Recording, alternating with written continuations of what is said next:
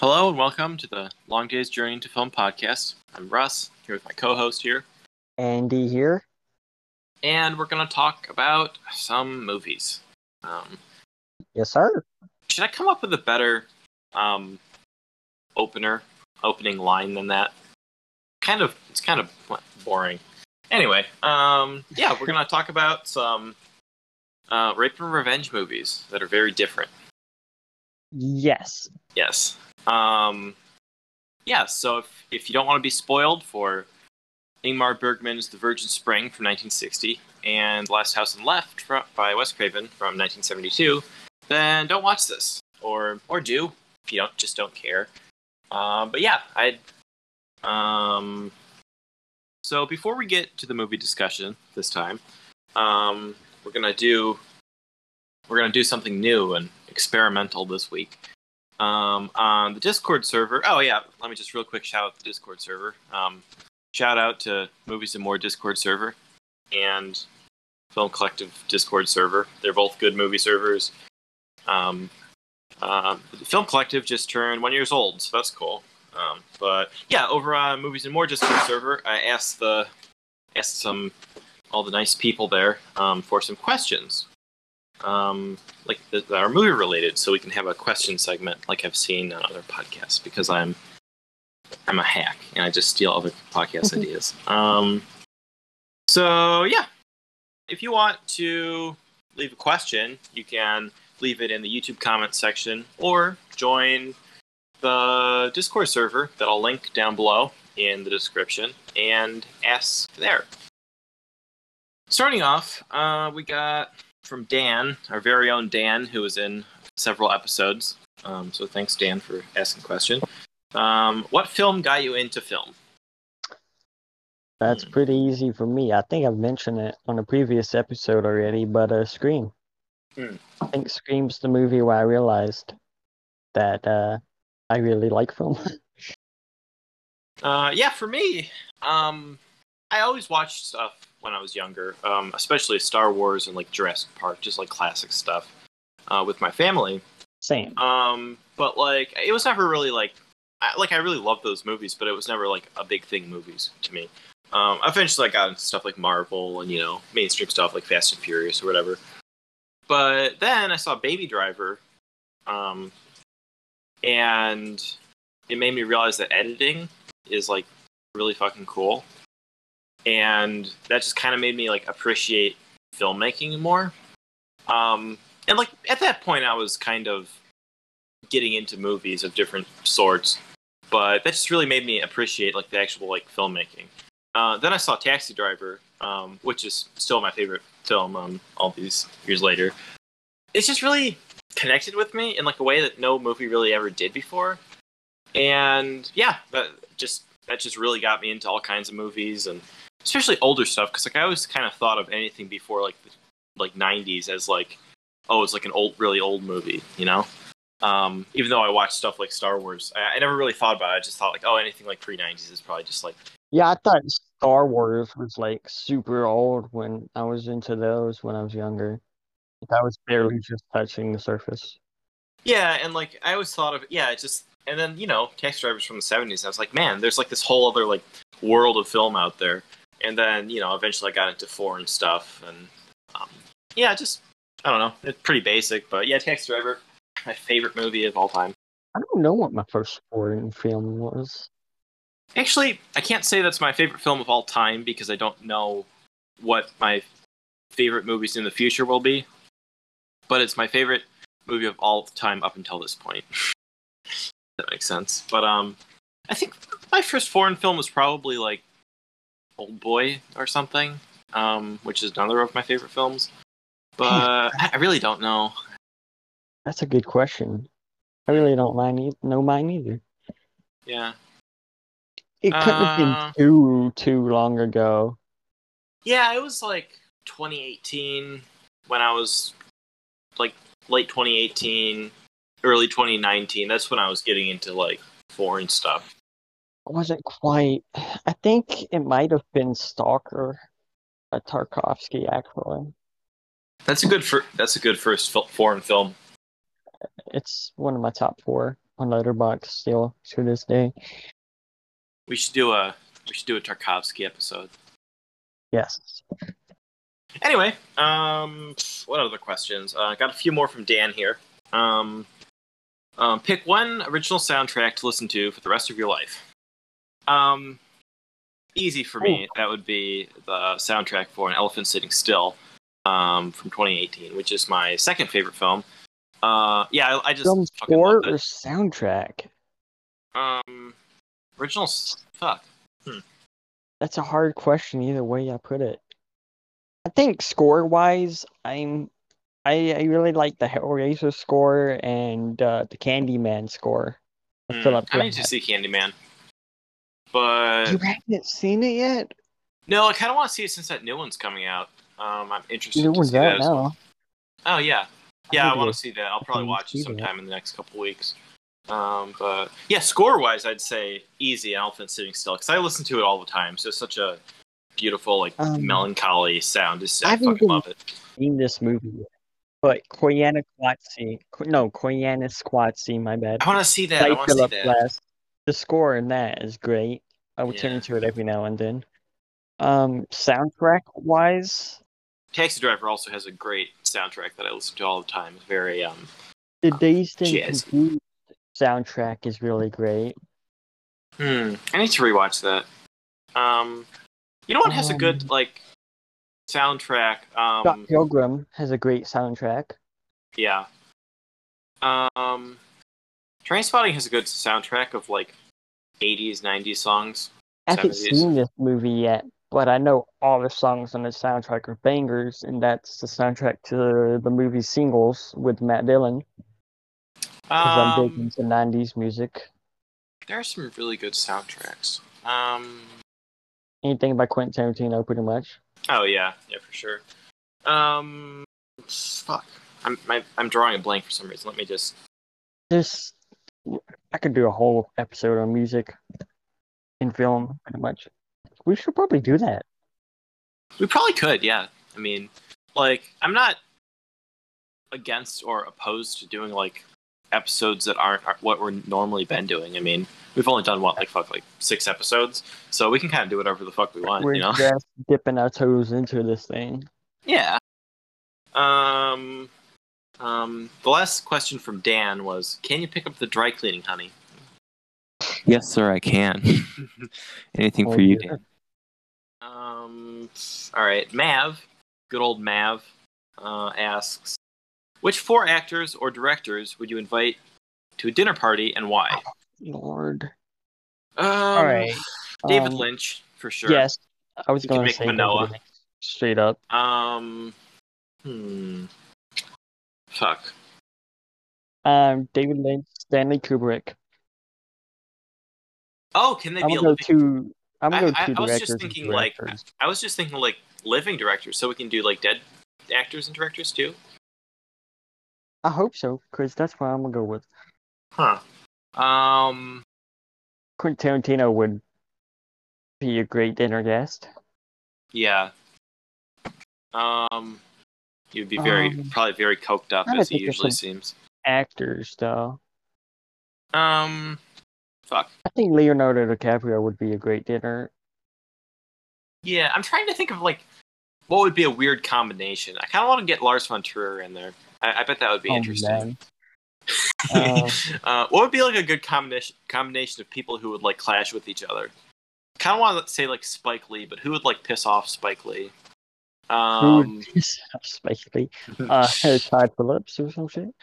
um, I don't know. Fuck, this is kind of a Who would piss off Spike Lee? That's a good question. yeah. Oh, oh, ooh. Uwe Boll. Oh yeah, that would be great. table. Yeah, yeah. Oh fuck. I don't even know if I'm should do it. Yue, Yu- Yue, I don't know how the fuck you say his name.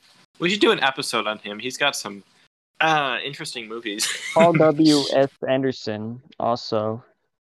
He's kind of like a mid-tier director. Yeah, I, I'm just going all over the place at this point. um, So I kind of want to get Michael Fassbender in there just because I like him so much. Um, ask him why the fuck he does so many terrible movies when Alright, he's I'm a great actor. two directors and two actors. So I'm gonna go David Lynch, Stanley Kubrick, Leonardo DiCaprio. Now I need a fourth. Gaspar Noé. Um. Ooh, fuck. What's his name? Hold on, I can't think of his name. I absolutely love him as an actor. Uh, Oliver Reed. I love him. Oliver Reed, definitely. Who else could I get in there that would? Oh, Nicolas Cage. I bet he would be interesting. David Lynch, Nicolas Cage, um, Lars von Trier, and fuck, who else? I'm just trying to think of like the best, like wackiest combination. It's not specific. I mean, I could just do all my favorites, like you know, Lee Chang Dong and fucking um, Haneke, but that's not that interesting. Um, I don't know, but definitely David Lynch. He's definitely we have a seat open for David Lynch. Always. Yes. Um. Comment down below who you would think would make a good dinner party of film people. Yeah. Some people. trying to get something, trying to fill up that comment section, you know. oh, also, real quick, um, I'm stupid, and I didn't say in the last episode um, to recommend a movie for next episode because I'm I'm I'm dumb, and I apologize for that. But next episode will be a listener recommendation, and yeah, it just whenever. It doesn't have to be just. I can just cut this out. Whatever. What Just give us a film. yeah yeah just drop something down there on the, in the youtube just give us something so we can um because if we don't you know we might eventually run out of recommendations and we'd have to cut the whole listener recommendation thing and that kind of sucks so yeah leave something down there in the comments um all right we got some more questions here um from nikki uh, so thanks nikki if you could spend if you could spend a day on set for any movie past or future what which would it be Hmm. Ooh. Um, anything with a lot of green screen is kind of funny because it's like, have you ever seen those videos where it's just like a Marvel Yeah. movie without the green screen? I'm trying to think of like something that would just get me the best of everything. I yeah, want me to say too. The Thin Red Line by Terrence Malick would be a good one, just because sheer amount of actors and cast who were even there to film but never ended up in the movie. Mm, yeah, I thought The would be interesting. Talent around there. Um, I kind of want to say the sacrifice for the house burning scene when the guy forgot to turn the camera on or whatever, but that would probably be pretty fucking depressing. Actually, I have no idea what you're talking about. Oh, yeah, it's it's uh, um. Any set for Mhm. Jackie Chan movie would probably be interesting because doesn't he like ta do like a billion takes to get the stunts right? That might be interesting. Jackie Chan. Um, yeah. fuck, I can't think of anything. Um, Dazed and Confused would have been fun. Once Upon a Time in Hollywood. Yeah, yeah, that'd be cool.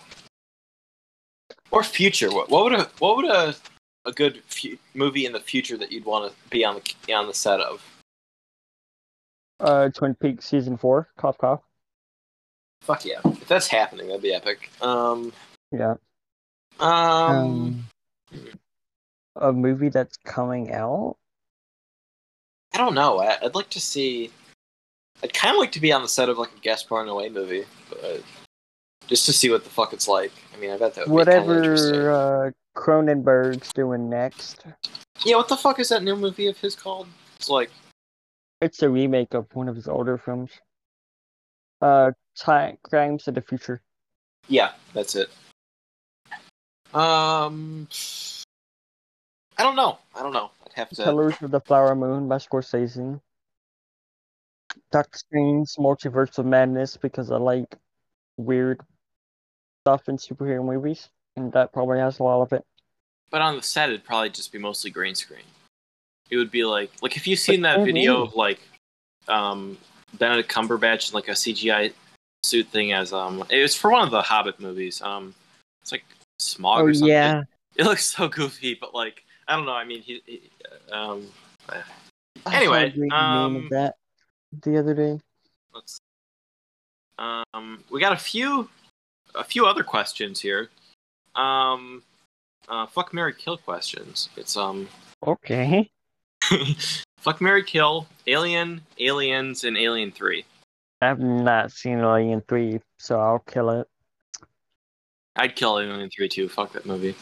I, I know Um, it doesn't have a good reputation, so yeah, it would have been killed regardless.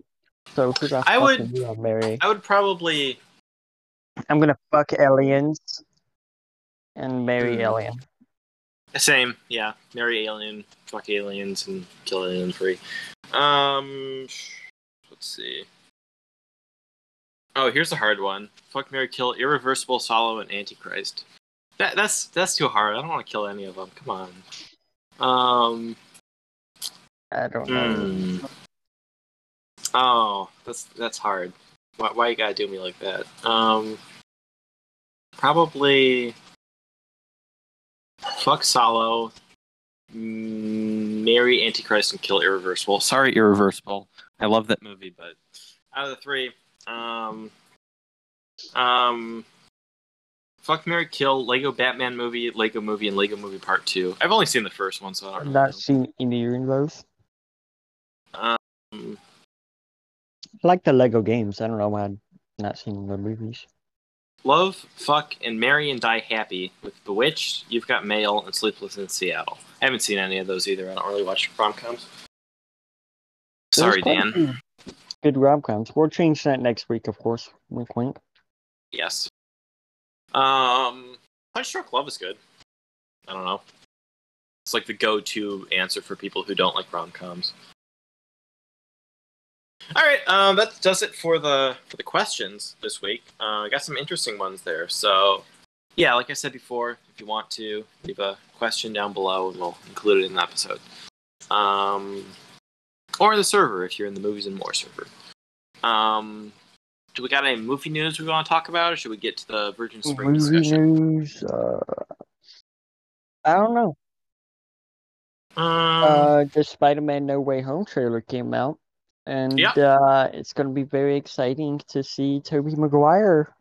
where he's not been confirmed, but uh, I have a lot of nostalgia for those first three Spider-Man movies because I grew up with them and I saw the third one in theaters. Mm. So I cannot wait for that movie. I need to see those. I really do. We're, we're we definitely need to do an episode on them. We should, because I own all three of them on Blu-ray, but just haven't seen them yet. I'm pretty sure I own all three of them. I don't know where they're at though. And the thing is, like, I love like, I mean, I'm not the biggest fan of superhero movies, but I really like um 2000 superhero movies like Daredevil and Ghost Rider and shit. So I, I'd probably like those. I mean, like Daredevil and Ghost. Yeah, like Dare, Daredevil and Ghost Rider. They're not really good, but I mean, I love them. The first Um, Punisher. Or not I want to see that. Too. I, I own that as well. I think I also own Warzone. Punisher with uh, Thomas Jane. Uh, not yet, but I own it. It's actually one of the better 2000s superhero movies. I've tried watching the Punisher show with John because I like Jon Bernthal. Bernthal. Um, Yeah. But I don't know why. I've tried watching it like twice, or I just eh, not into it. Just not something I'm I into. haven't touched it. Um. Anyway, so let's get on to the main topic of this week's episode, which is Yes, um, The Virgin Spring from 1960, directed by the one and only Ingmar Bergman. I- This is my first Bergman. Ooh, interesting. Uh, yeah, I'm I'm fairly new um, to Bergman, but I've seen a few of his films. Um, lately, I've been getting more into them. I just this week I watched uh, Fanny and Alexander, and I really loved that. So, yeah, I'm I, I like Bergman, but I'm still new to his stuff, and um, yeah. So this is a it's a Swedish.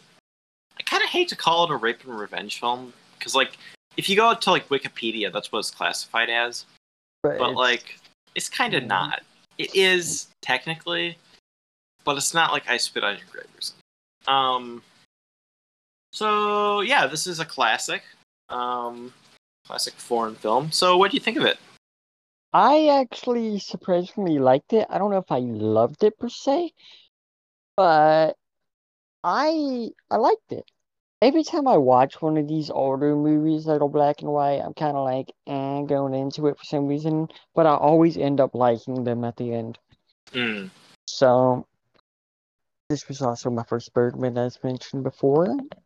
Oh, do you want to give a description of it? Because I know how much you love giving descriptions of movies. Mm, yeah, okay, so, um, basically, it's a story of, uh, I forget her name. I don't know why I'm forgetting her name. Karen? Karen? Yeah, Karen. It's like Karen or Karen in the Yeah, movie. I have no idea. If I'm saying all the fucking Swedish names wrong, sorry, but I have no idea what I'm saying. But it's about uh Karen or Karen gets sent to a church by her family. In like medieval times. Yeah, it's like 13th century, I think. And um, she gets sent to go off to this church that's a little ways out on horseback with her uh, uh, adopted sister, I think.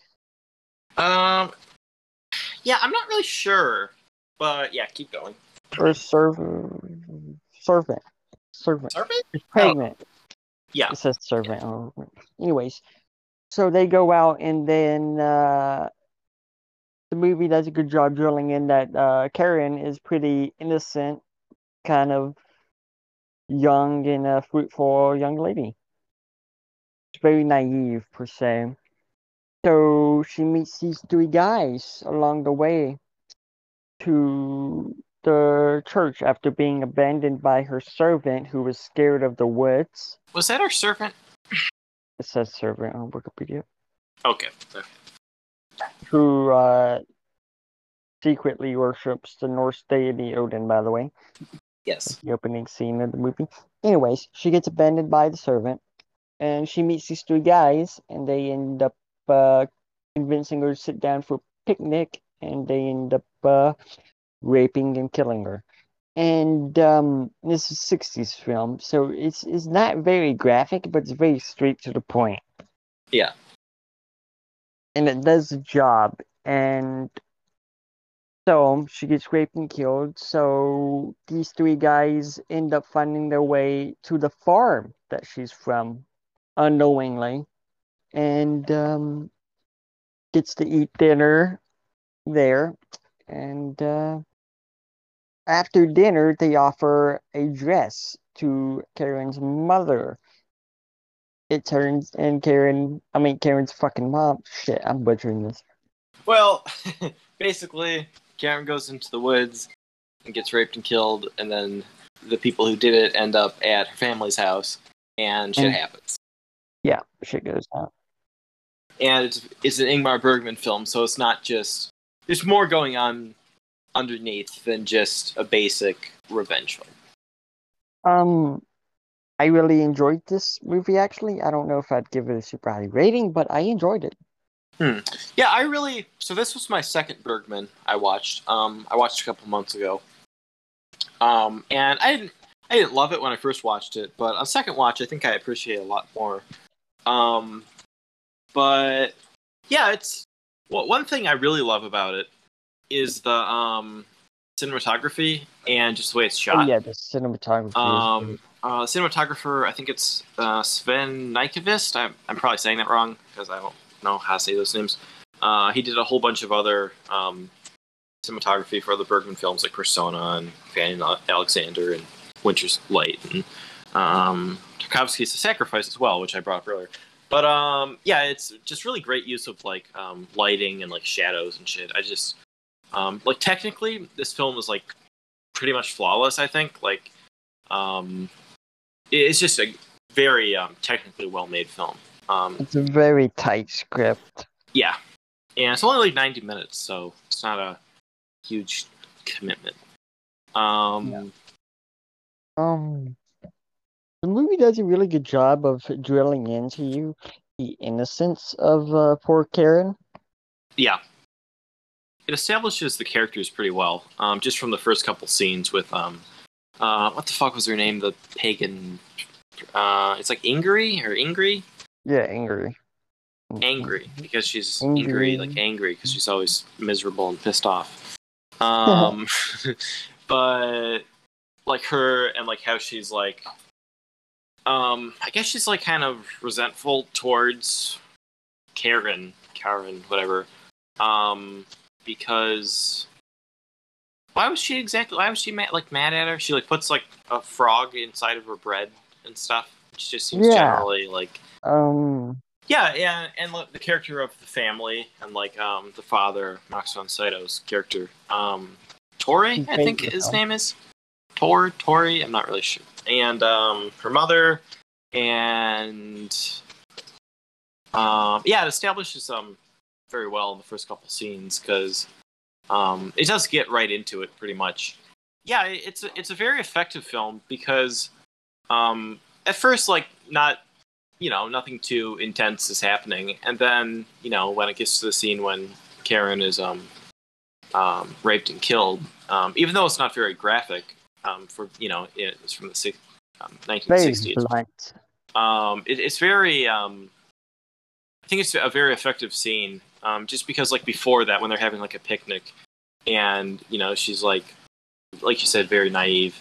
Um, Yeah. and you can tell that they're not up to you, you can tell something terrible is going to happen and and then when she, when it does happen it's like it's not very graphic but it, it's kind of it's very effective maybe you wouldn't expect that to happen in this type of movie i don't know. Or just how um, I can't think of the word I want to say, but um, nonchalant almost yeah. about how how it's uh played out. yeah.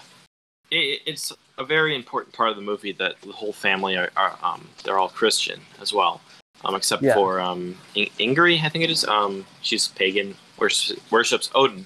Um something about the odin thing. Um there's a scene when she ingrid um she like splits off from karen going to the church. I, I kind of forget why. She's afraid of the woods or something. Um and she goes into a guy who lives in the woods house and he's like a weird dude with like He's one a eye. of a weirdo guy, and he gives her a little speech. yeah and he's like he's telling her um like kind of like he can see the future. Uh he says like I i something like along the lines of um um three dead men are passing through kind of the you know the three um the two guys who rape and kill um karen and the little kid they're with because you know eventually they're both uh, killed later on in the film and it, it's like he sees the kind of sees the future or something and he's like trying to get um he's like showing Ingrid like little tokens or something. And apparently, I, I read this somewhere. Um, he's kind of is like Odin, I guess, because like he has one eye. Apparently, Odin has one eye. It's like a shot of a Oh. raven, and like he can see the future or something. I, I guess it's something I don't really know anything about um, Norse mythology. So, like, I really like this film, or I really I, I love this film, but I don't really completely get what the deeper meanings of it are. Um, so I don't really know where the whole Odin thing kind of comes into play in the film. Um, maybe I'm just stupid and I'm missing something, but towards the end because there's a scene towards the end where they go off and find uh, Karen's corpse. yeah, the last scene. And when they uh, pick up the corpse off the ground, a uh, spring pretty much like forms where her body is. That's the titular um, Virgin Spring. I don't know. yeah. Um, what was I going to say? They like pick up a body and out comes the spring, and it's like like chaos, not chaos per se, but a tragedy into something beautiful per se. Yeah. Um, Because she was a virgin and she died. Well, she technically didn't die a virgin, but she died a virgin.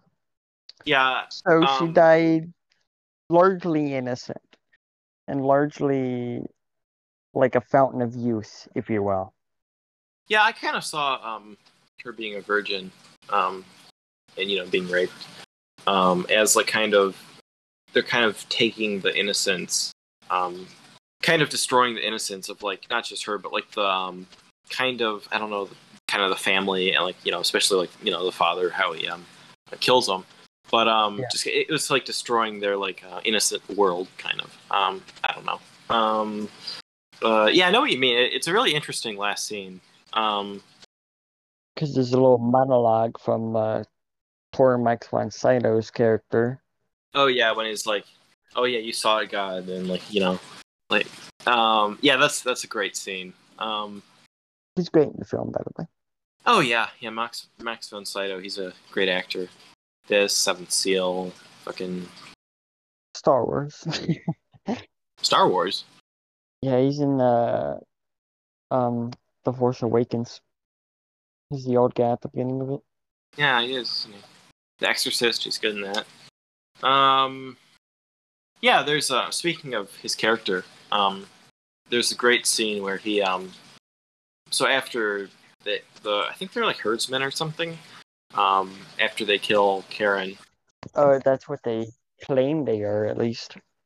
yeah. Um, after they kill Car- Karin, they go and um, they stay at her family's house, unaware that uh, that's her family.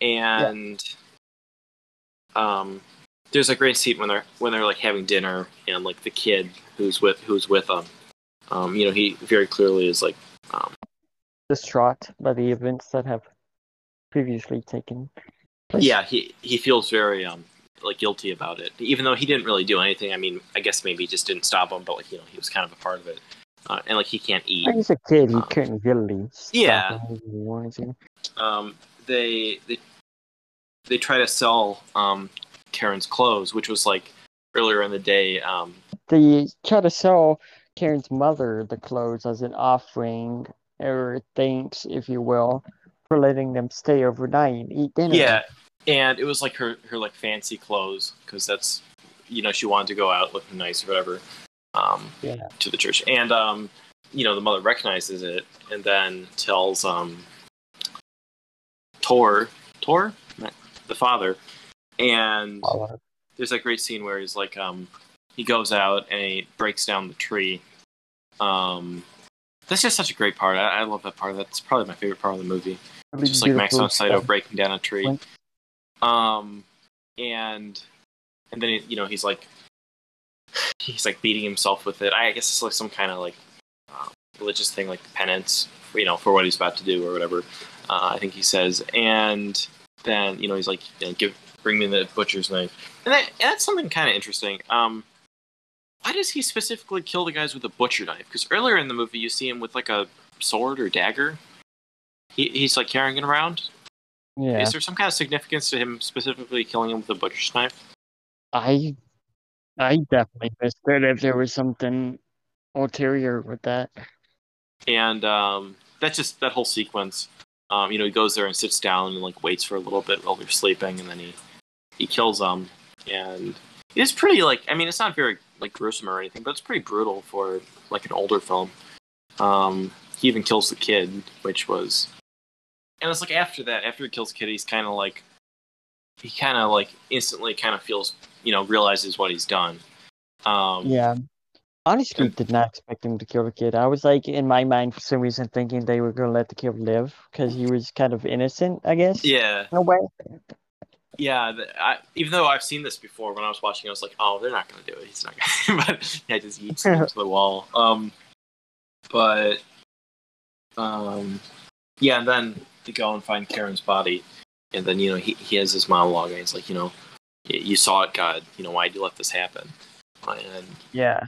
yeah, it's just such a, and it's like, you know, I'm gonna, I'll make up for what I've done by building a church here or whatever. But like, I don't know. It's just, I feel like I'm kind of missing the deeper meanings. Just like, I mean, I've seen a bunch of other or several other Bergman films, and I feel like I'm, I I don't really, not that I'm supposed to like get them, like, oh, I fully understand it, but like, I feel like I just kind of missed something, you know, like, um, I don't know. I, I feel like I'm kind of missing the deeper meaning of this film.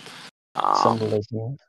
Yeah, I don't know, but it- it's just, um, yeah, that's that's great. And then, um, like you said, the part with the spring, and then it, it ends, It's doesn't it? very much like, uh, what's the word I'm looking for?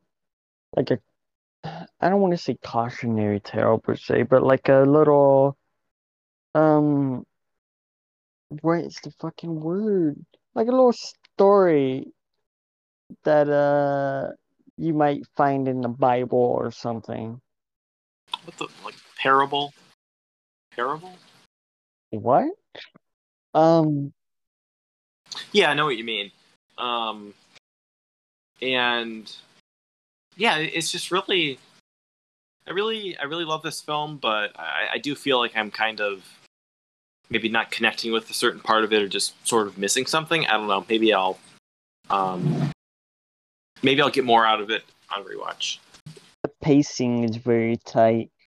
Like the movie ended up flying by quicker than I thought it would because every scene never overstays its welcome or anything. It's very nice, tightly written script. Yeah, yeah, for sure. That's how all the Bergmans I've seen are. Um, I kind of wish I had more to say about it, but that's about it.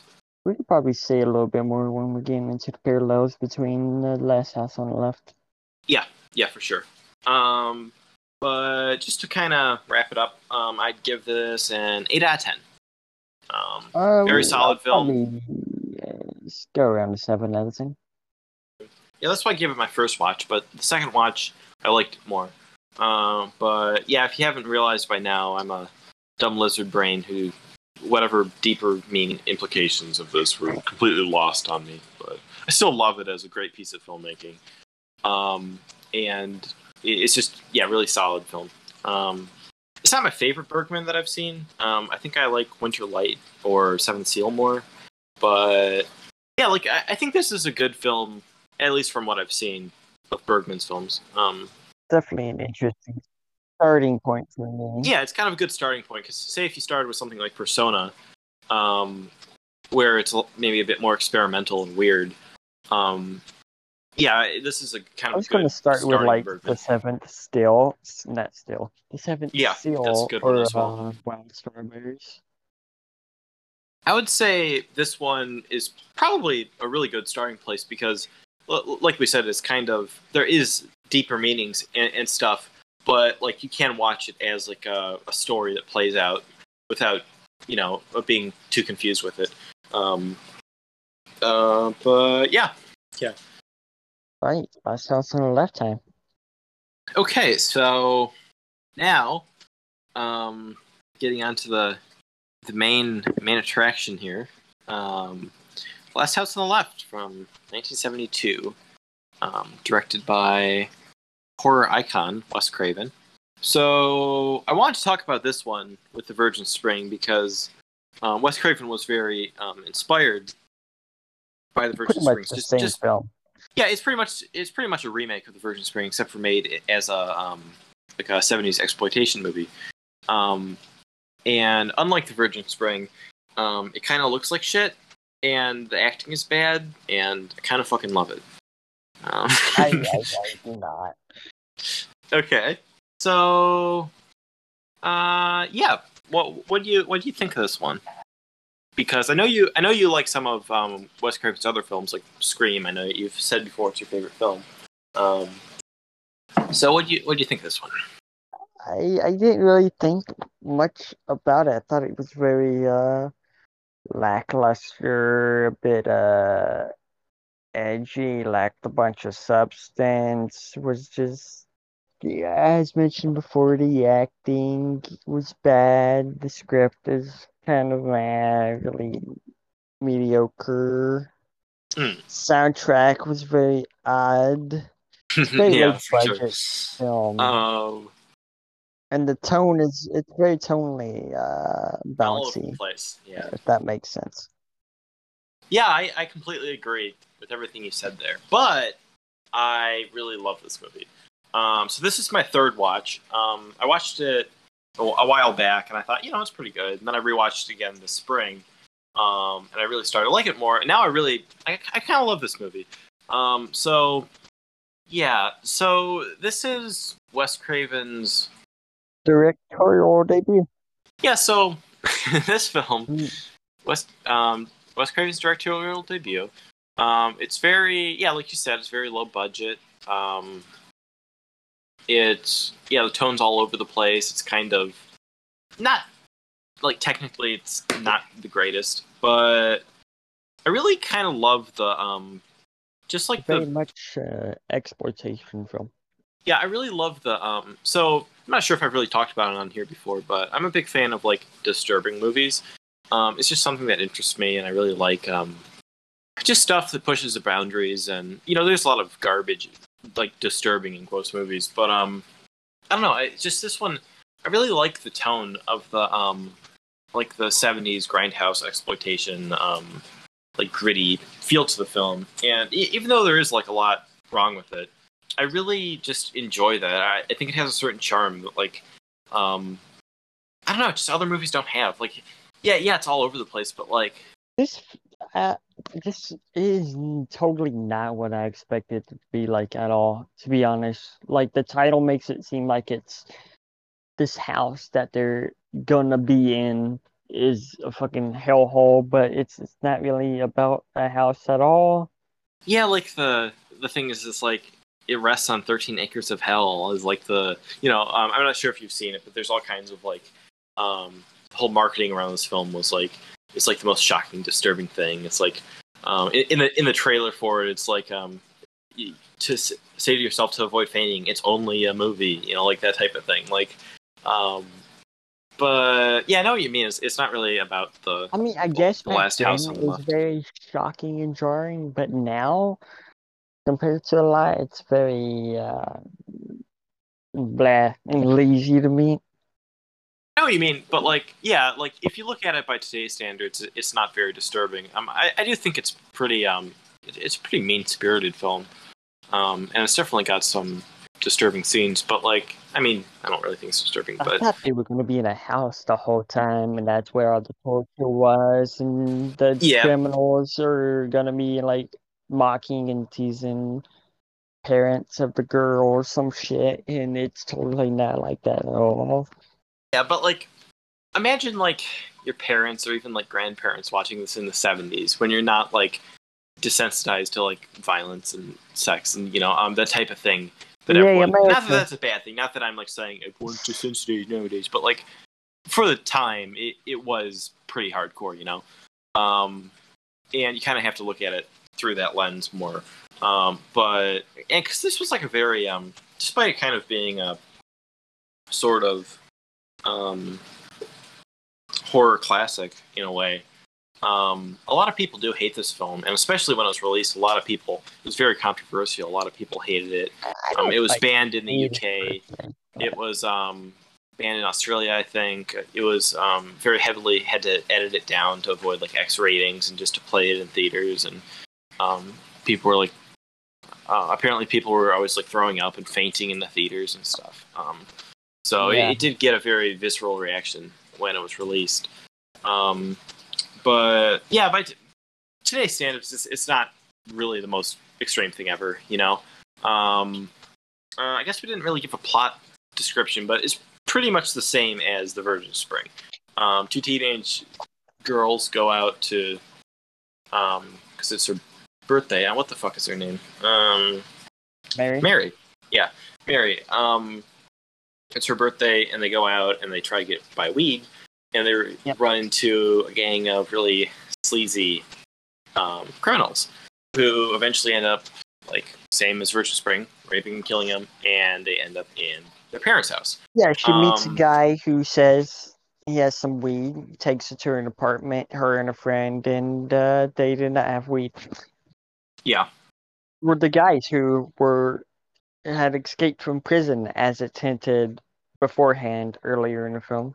I actually really like that um, first uh, introduction scene to um, um, Krug is his name. Krug and his whole gang of um, scumbags. Like it's like they're driving in the car, Mary and I think her name's Phyllis. It's like her friend. Anyway, they're driving on the radio. They're saying like these um, dangerous criminals have ex- have escaped from prison or whatever, and they're wanted. And like you see, um, it's just I think that's kind of a good scene.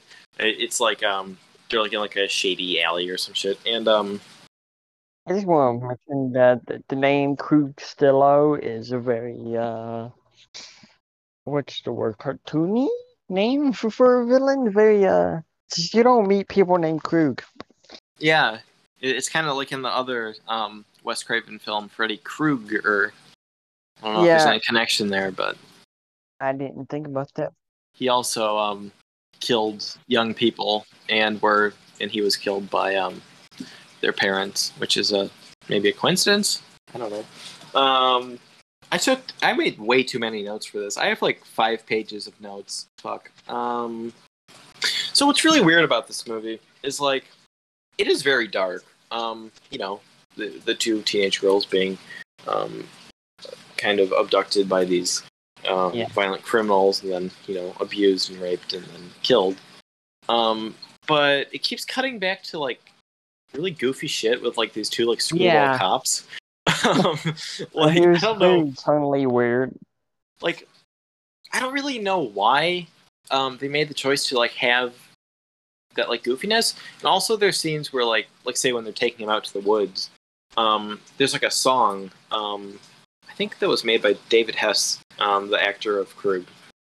Um, it, it- it's called like Sadie and Krug, and it's like the lyrics are like Sadie and Krug are going out to have fun with these teenage girls or something like that. It's like really weird. Like I'm not sure if it was supposed to be funny or if it was so- supposed to make it like morbid, um, or like kind of in the first scene when they're um, they go and um, Mary and Phyllis they go into the um, room think they're gonna buy weed and like they all like um, they look threatening on it. The guy pulls out a knife or whatever. And it's cutting Yeah. between that and their parents like making a, a birthday like setting a birthday stuff and like they're kind of Yeah. being goofy too. It's like I'm not sure if that was supposed to be like it's just odd. Like the tone is I very guess odd because I'm not the, sure if it's supposed to make it like morbid, like oh look they don't know what's happening, or like, but especially with the cop stuff, like I, I don't know what's with those two screwball cops and I like I don't, yeah, I don't know if you're very much into true crime or stuff, but sometimes uh, cops uh, are dumb. yeah, yeah, So I guess it kind of fits in that regard. but like it'll cut to it, you know, from something really horrific, like you know, um, hmm through like you know torturing the girls or whatever, and then I'll cut to them like, oh, you know, we're out of gas. We need to um, get a ride on this la- lady's chicken truck. It's full of chickens, and yeah. we're gonna fall off the. It's like, like really just like plastic. I'm not- you know maybe, yeah, and like I thought maybe like what they were going for because it almost feels like that's like out of like a sitcom or something. And same with like kind of the opening scene when, or one of the opening scenes when Mary's with her parents and she's saying like they're gonna go out and the guy's like um or her father's like um kind of saying like you're not wearing a bra or whatever you know like that kind of felt like it was out of like a sitcom or something too. And maybe Wes Craven was going or maybe they were going for like a um they were showing those characters as kind of like this goofy sort of generic um, characters you'd see in something else like a sitcom and what would happen if they were in this horrific situation you know maybe Yeah. I, i'm not really sure um, or maybe they just thought they'd throw in some funny moments to lighten it up even though it's a, a very off the darkness. yeah, um, but I feel like that's kind of con- contradictory to the whole thing because um, I watched some interviews too um, with Wes and Like the whole point was kind of to make something that like didn't shy away from being, um, you know, be an exploitation movie, be something that's really dark, something you haven't seen before. That's just you know it doesn't hold back. Um, yeah. I, I probably have more to say about this than you do, so I'll probably be talking a lot. Uh, but that's fine. Um, but there are some parts of it, um, especially earlier on, that are kind of pointless. Um, like the scene when uh, what the fuck was his name? It was like Junior or something. It's like Yeah. uh, Krug's son. Um, Yeah. yeah. he's like sitting there um, with Sadie. Uh, that's like Krug's girlfriend, or I guess. Um, and she's in the bathtub, and he's like saying, "I wish I was a frog, so I can sit on a lily pad and go rip it." It's like that entire scene was like entirely pointless. Like, um, there are things like that that are just like. Also, like the movie kind of looks like shit. I mean, it is some scenes have like a kind of a cool, like gritty aesthetic, but like overall, it kind of looks like shit, and some of the acting is not the best. Um, like I did think that um, David Hess as um, Krug, I thought he was good. Um, Yeah. I, I thought he was played a um, kind of an intimidating. He had an intimidating presence to him. Um, I don't know. Um, for some reason, there's a bunch of there are several like shots of ducks. Like he keeps like cutting to shots of ducks for some reason. And Yeah. at one point, the deputy or one of the cops says like, um, "Oh, I wish I was something else." And the other guy says, "What, like a duck or something?" I'm sure that's the key to um, unraveling the secrets of this movie. Just need to point that out. Um, the, the Um, deeper meaning of you know what what really is a duck.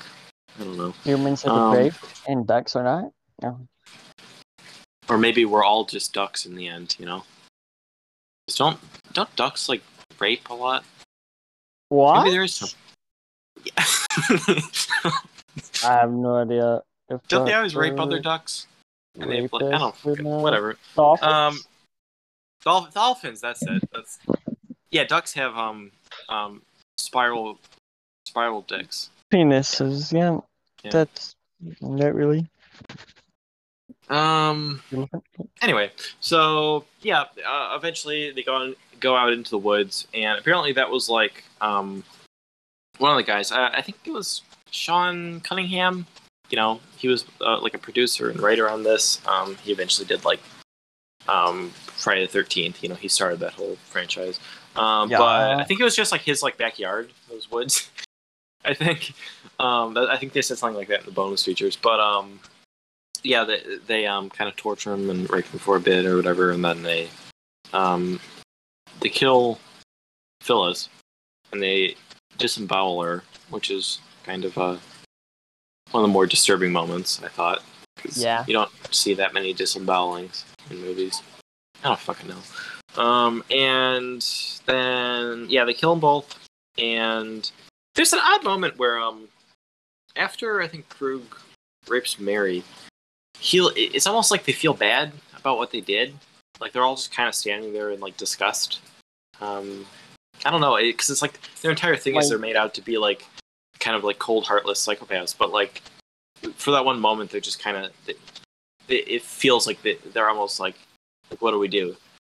Yeah, and then they they like shoot her and she falls into the lake or whatever, and then and then they go to uh, her parents' house, not knowing that's her parents' house.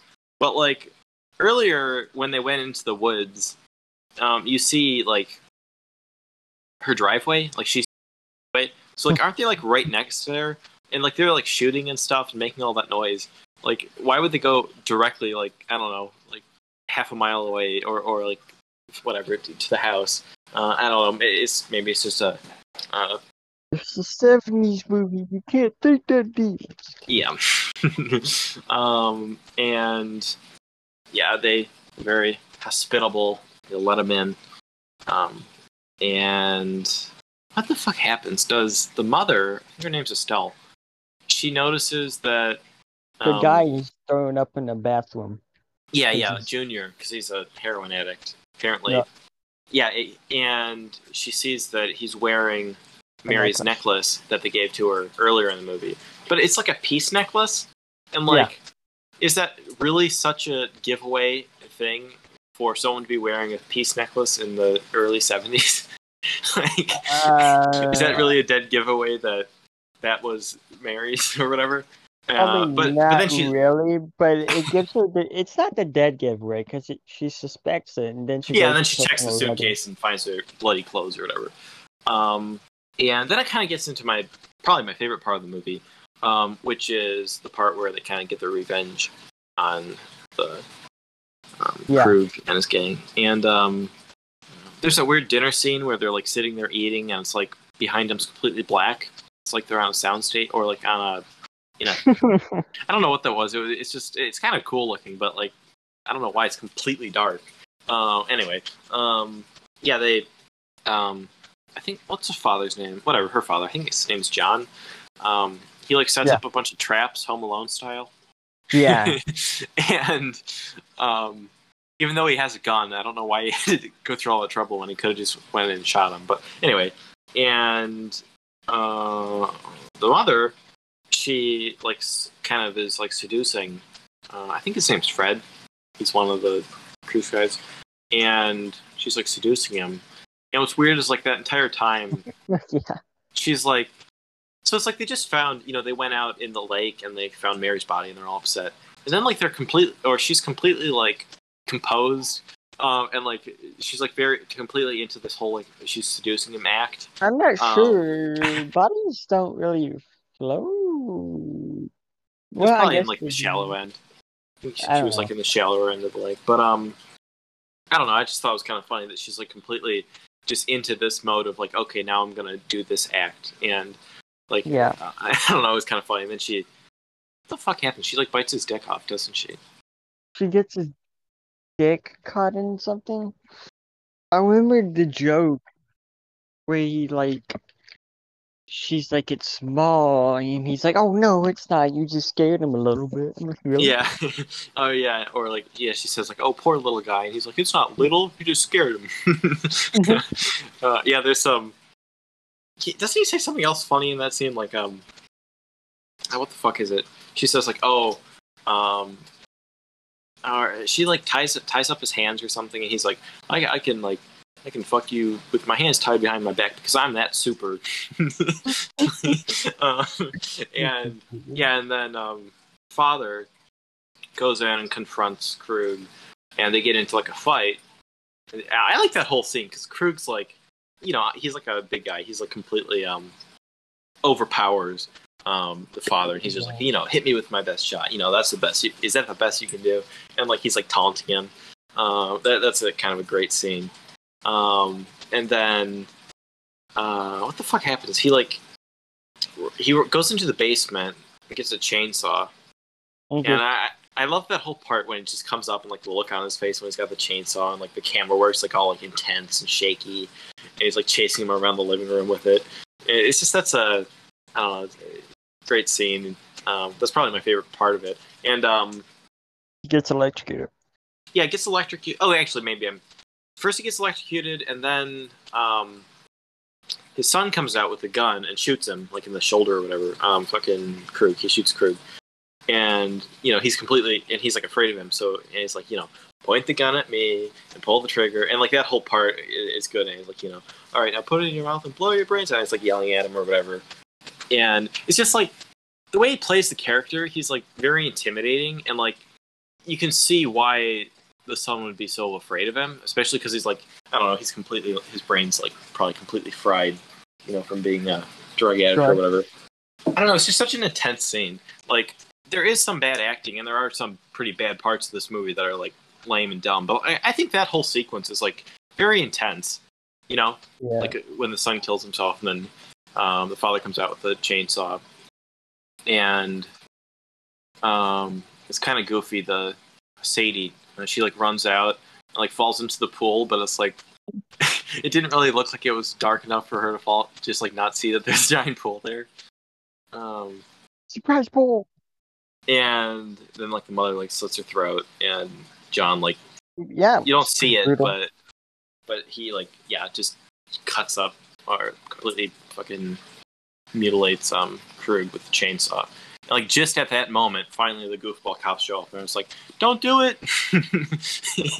and after like you like you don't you haven't heard from them in the past like half hour of the movie, and then suddenly they just show up at the very end. And it ends, it's, and they're just sitting there and they're like, you know, shit, look what happened. This is what happened, you know, and they're miserable and it ends.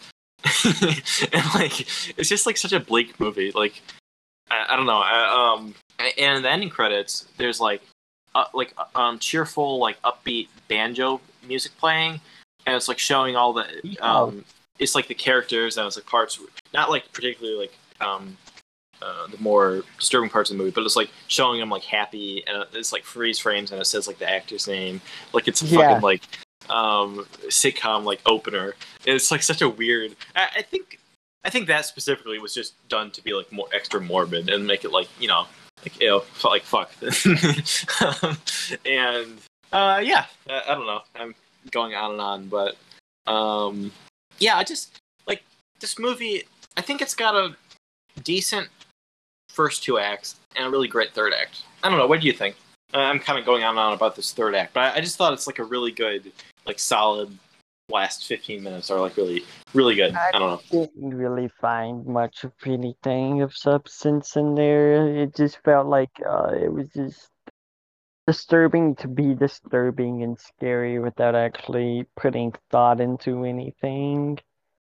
Hmm. Because I mean, humans are probably um, what, what am I trying to say here?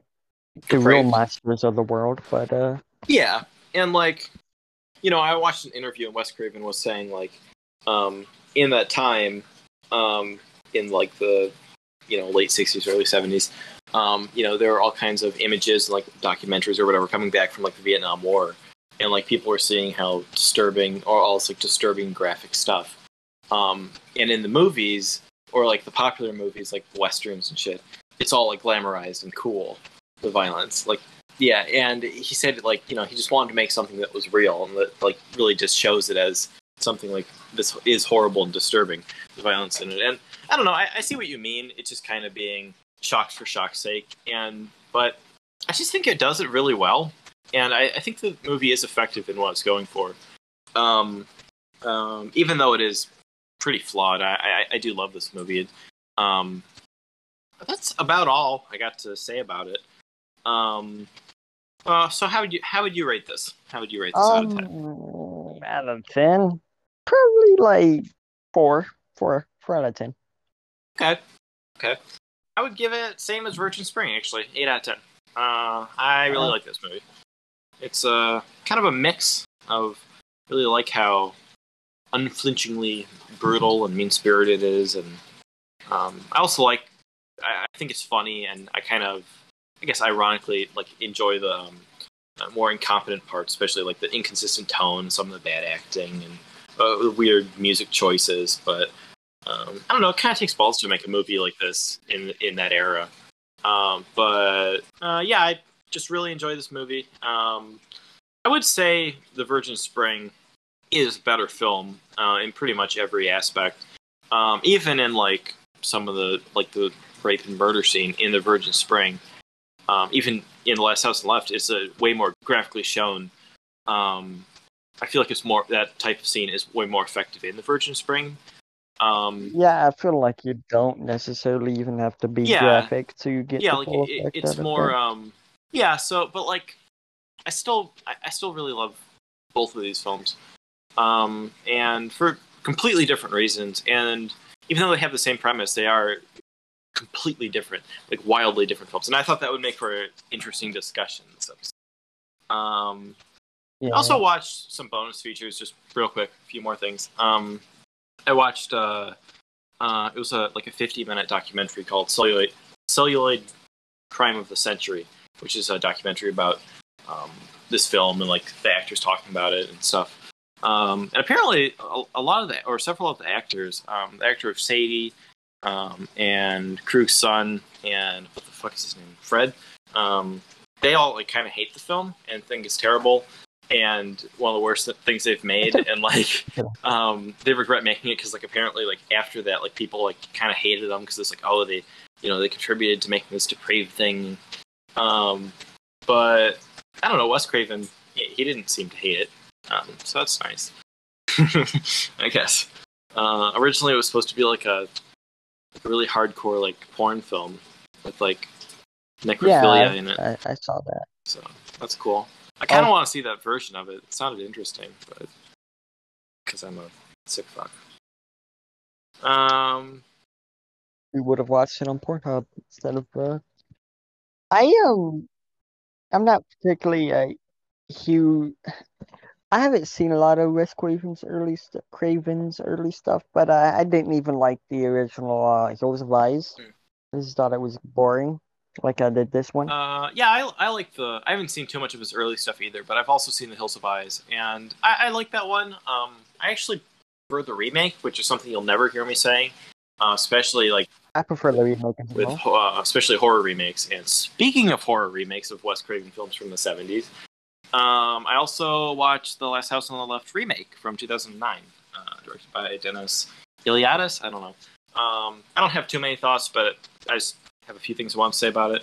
Um, so this movie is way more um, technically well made, and the acting's better, and it looks better and stuff. But it just takes away from the charm of the original. I think um, it, it just makes it more Yeah. generic. Um, the characters are more generic. It's got more generic scenes, um, and it, it is a decent movie.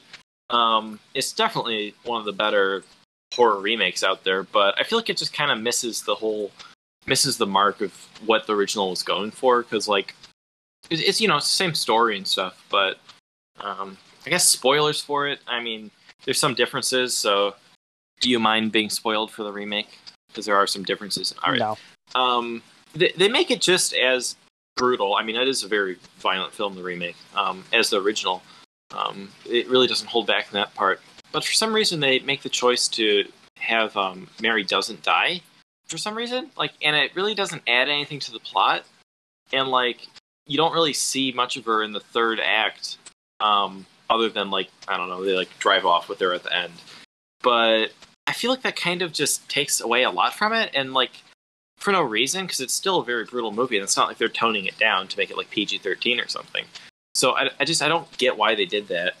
Um, also, it has more of like a um, I hate to say torture porn because I hate that term, but that kind of post saw um, really like gruesome like gruesome torture type of thing like um oh yeah aaron paul's in this movie uh, Mhm. Good old jesse from breaking bad. Uh, but he gets like his arm like shoved down a um garbage disposal. And Oh. and um there's a scene where a guy gets his head put in a microwave and it explodes. Like that's actually how the movie ends. Like the, um, the father like takes Krug's character and like ties him up. And yeah and i think it's like the next day too. So it kind of takes away the whole element of the first one where it's like this like outburst of violence from the parents to like kill him and it's like um he like planned it out he like tied them all up and like put him inside of a microwave and, like his head explodes and it's a really cool effect and it's a really good scene but like i feel like it just takes so much away from the ending of the ri- of how the original ended with them just like sitting there like i don't know um I don't know. Yeah. There's just different choices in the film. Also, like for some reason, the father is just a complete miserable piece of shit in this one. Like even like early on and stuff, he's just kind of an asshole. I don't know. Um, yeah, I really don't have much to say about this. It, it's okay, but it's one of the better horror remakes out there. It's, it's not. It's nothing terrible. Um, and if the original didn't exist, I'd probably like it. But I don't know. It's eh. Um, It pales in comparison. it really does. I mean, maybe you'd like it more since you weren't the biggest fan of the original. I don't know. Um, but just yeah, it's just like I don't I don't see why there's just changes. Like they like they changed the you know the whole like blow your brains out scenes with the son and stuff. It's like I don't know. I just I don't see why they made the choices they did. And but it's it's okay. I guess to be different. And but it's not different because it's the same movie, but it's just more generic. And I don't know. At least the effects are good. It's got some cool scenes. I'd give it like a five out of ten. Uh, that's my mini review um, of that. If anybody gave a shit. um, Mhm. Okay. So speaking of movies, um, I what have we watched this week? What have you watched? Because I've seen a have not watched much of anything. I watched about two more episodes of uh, Succession. That's about it. I played a lot of video games. That's mostly it. Okay. Um. Uh. Yeah. I actually I tried to watch more movies this week. Um. Kind of like last week. I'm kind of getting back into watching movies instead of watching a show. So, I finally watched The Green Knight, uh, the new David Lowery film. Um. And it's finally some finally a good movie from 2021. I feel like pretty much everything I've seen from 2021 so far I've rated pretty lowly or average. So that's good. Um. I didn't love it, but it's it's I liked it. It's a good movie. Um, Hopefully, Candyman will be into the list of good stuff. yeah, that looks interesting. Um, I also watched Welcome or No Trespassing by Elem Klimov, um, the director of Come and See. Um, and for being from the director of Come and See, which is like the most brutal, horrifying war movie ever made, that, at least that I've seen, um, it's like very lighthearted, fun comedy. Um, it reminded me a lot of Moonrise Kingdom by Wes Anderson. Um, so that was interesting. I I don't usually like comedies, but this one just really did it for me. Really enjoyed that. Um, I'd like to talk about that at some point on, on here. Actually, it's it's an interesting one. Like barely anyone's seen it apparently. So Um, I also watched the television version of, or the miniseries version of Fanny and Alexander by Ingmar Bergman. Um, really, really good four part miniseries. Um, I think it was Bergman's last thing he made. I'm not sure. Maybe it was his second to last. I'm, I don't really know. Um, but it's really great.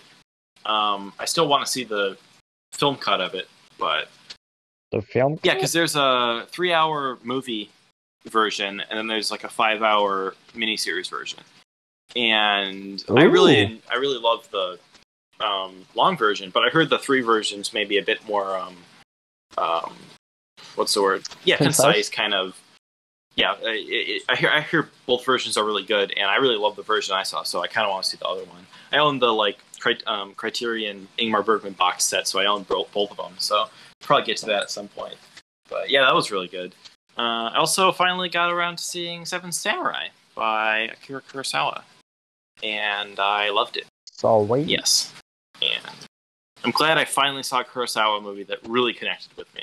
Because, like we talked about on the episode with Yojimbo, um, I was afraid that he'd be one of those where it's like I was just waiting and waiting to see a film from him that really connected, and like none of them really do. Because I hate to do that with like famous directors, because everyone always raves about their films, and I'm like, eh, I don't know.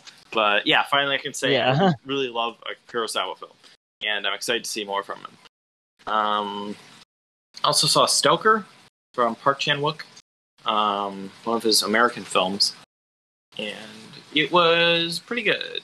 I didn't love it, but I don't know, it was good. It looked, it was technically well made, a lot of good editing, like in every Park Park Chan Wook film. Um, also saw Sex Lies and Videotape by Steven Soderbergh. Um, I watched it right before recording this, actually. Um, it was also really good. Um, it gave me big like American Beauty vibes. Seeing James Spader in it reminded me I, I should rewatch Crash by David Cronenberg because first time I saw that, like, I didn't really like it, but every time I thought about it after, I thought like, man, I should rewatch that. That was like a good movie. I don't think I've seen a single Cronenberg like after the 80s. Yeah, I kind of want to get the Criterion Crash and rewatch it. I don't know. Also, Sex Lies and Videotapes has a Criterion, but it's only on DVD. They should re-release it on Blu-ray. That'd be cool. I'd probably buy that. Yeah, that's that's about it. Um, shit, I just realized I didn't say earlier. um, um, yeah, our the special guest we hint, hinted at uh, coming on uh, didn't get to come on because of scheduling problems. Um, so that sucks, but I'm glad we didn't name names, so it wasn't weird. Um, he'll or they'll probably be coming on at some other point, hopefully. So I probably should have said that at the beginning. I should edit this into the beginning.